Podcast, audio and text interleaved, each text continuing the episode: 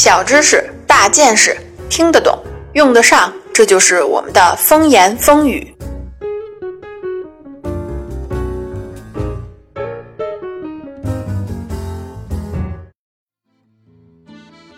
大家好，欢迎收听风言风语。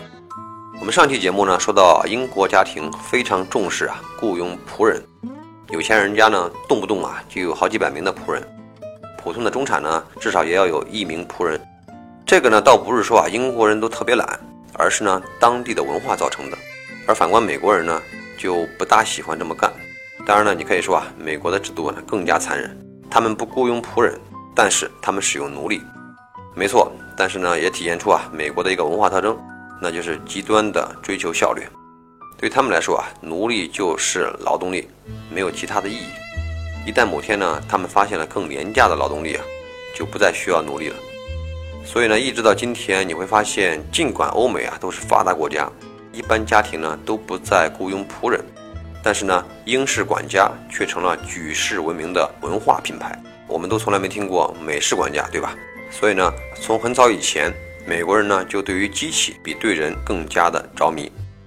在1896年的时候呢，就有美国人计算过，点一个煤球炉子，一天呢总共要花掉54分钟来打理，费半天劲才能烧开一壶水。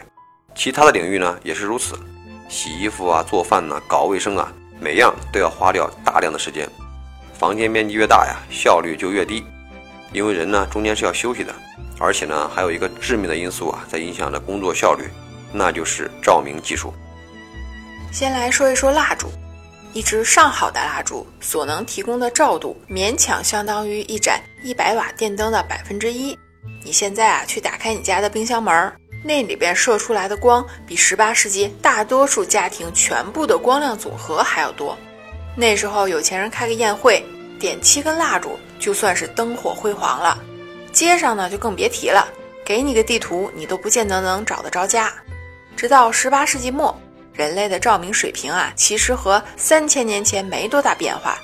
但是呢，你别急，这种黑暗的日子很快就要结束了。1783年，有一位名叫阿米阿尔冈的瑞士物理学家，通过给火焰输送较多的氧气，极大地提高了照明度。阿尔冈根据这个原理制作了一种新式灯具，并且呢安装了一个旋钮，用户可以通过它来调节火焰的亮度。按说呢，这种黑科技就应该像当年的智能手机一样被全世界人民追捧，但事实上并没有。阿尔冈相当于只做了个手机壳，却没有发明 APP， 所以这玩意儿还不能算是神器。当年欧洲人用的通常都是从油菜籽里边提炼出来的菜油，或者呢是一种很容易爆炸的叫做砍锡的东西。能源问题呢不解决，灯具再好也没用。当然了，也不是说就没有好油，但是呢成本确实太高。因为最好的油产自于抹香鲸的头部，就是为了这个原因呢，抹香鲸几乎被人类灭绝。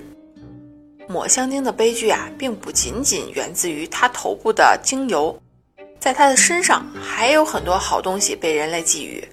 关注我们的微信公众号岛主的风言风语，让本大王好好给你讲讲抹香鲸的神奇之处。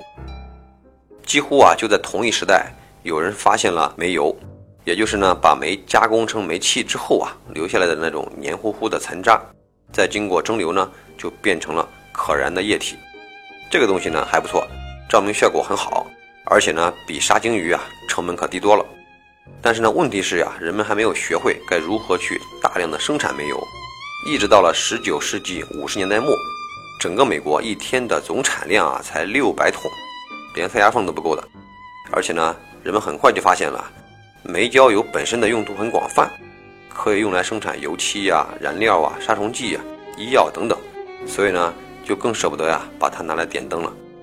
好在呢，没过几年，另一位呢年轻的英雄人物就发现了石油。这么说其实也不太准确，他应该说是发现了石油经过加工是可以用来点灯的。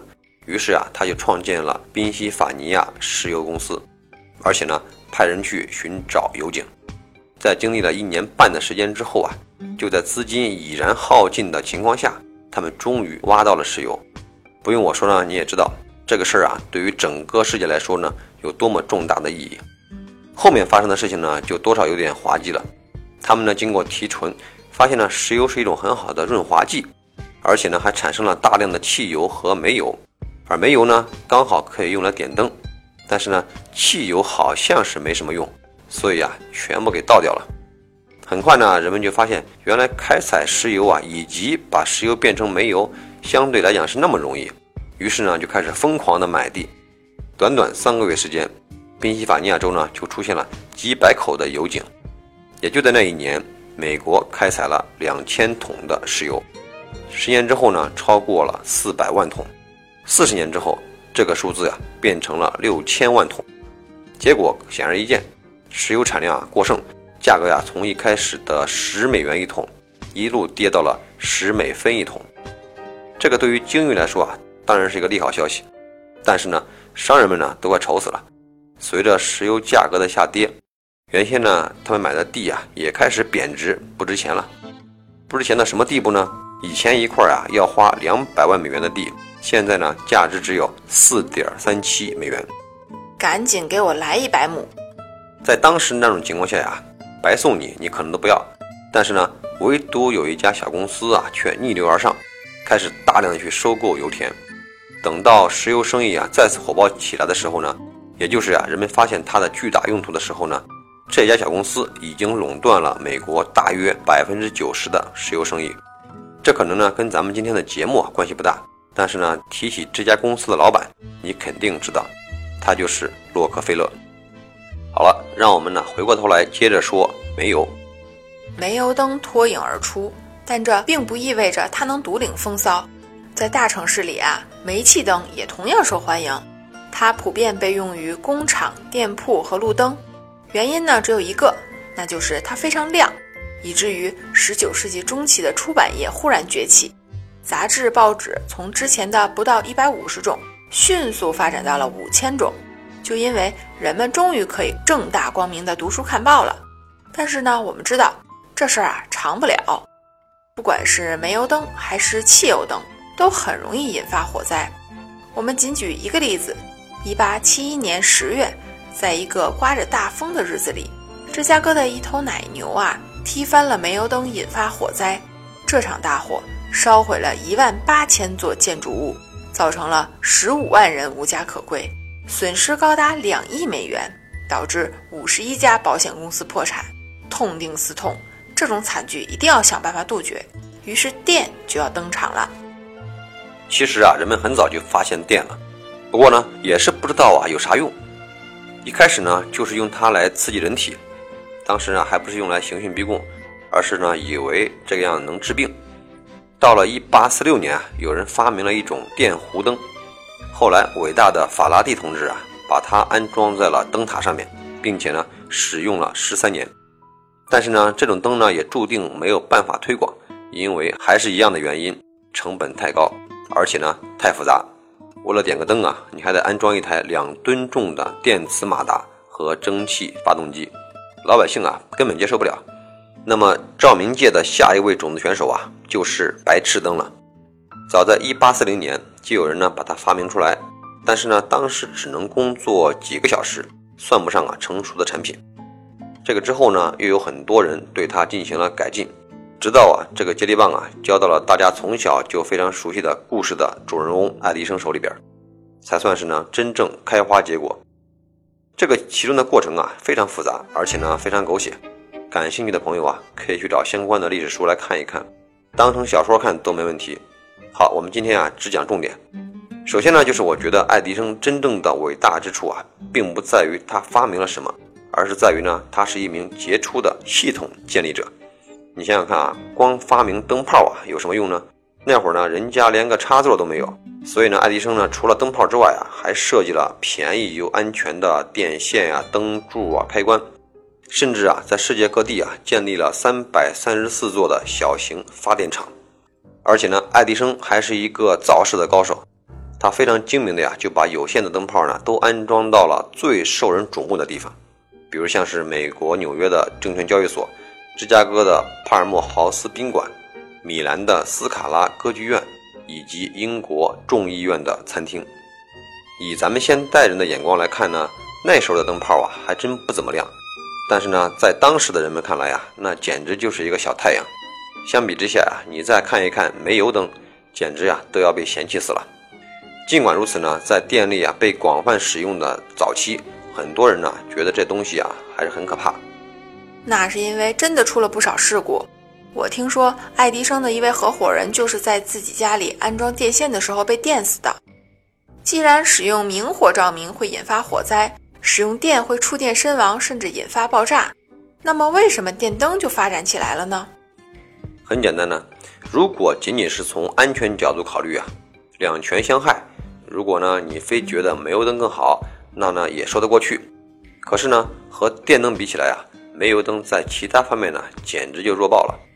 首先啊，电灯是清洁的，光线稳定，而且呢容易维护，可以随时安装，并且呢几乎是可以无限量的使用。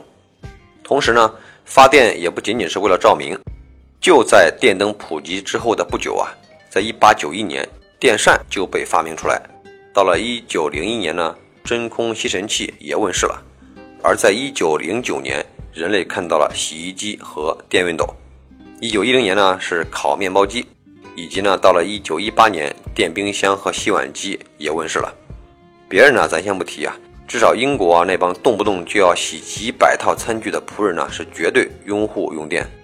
有了这些机器之后，他们不就要失业了吗？那也没关系啊，以前他们当仆人呢就是因为找不着其他工作，而现在呢各种电器应运而生，也就意味着呢同时也产生了大量新的工作。不当仆人呢可以去当工人，对吧，造出这些电器来。所以从结果来看呀，对他们呢依然是有利。总结一下我们今天的内容吧。虽然说啊全部都是灯的故事，但实际上啊讲的却是能源对于人类家居生活的改变。以前的壁炉啊、锅炉啊、洗衣房、洗碗间等等啊，现在呢全都集中在了一起，被墙上的一个装着保险丝的小盒子控制住了。这不仅仅节省了空间，而且呢节省了人力，以至于啊人们才有更多的时间、更多的精力投入到了其他领域的创造和创新当中去。好了，本期节目就到这里，下一期呢我们的家庭空间之旅将会继续，请您到时收听。这里是风言风语，我们下期再见。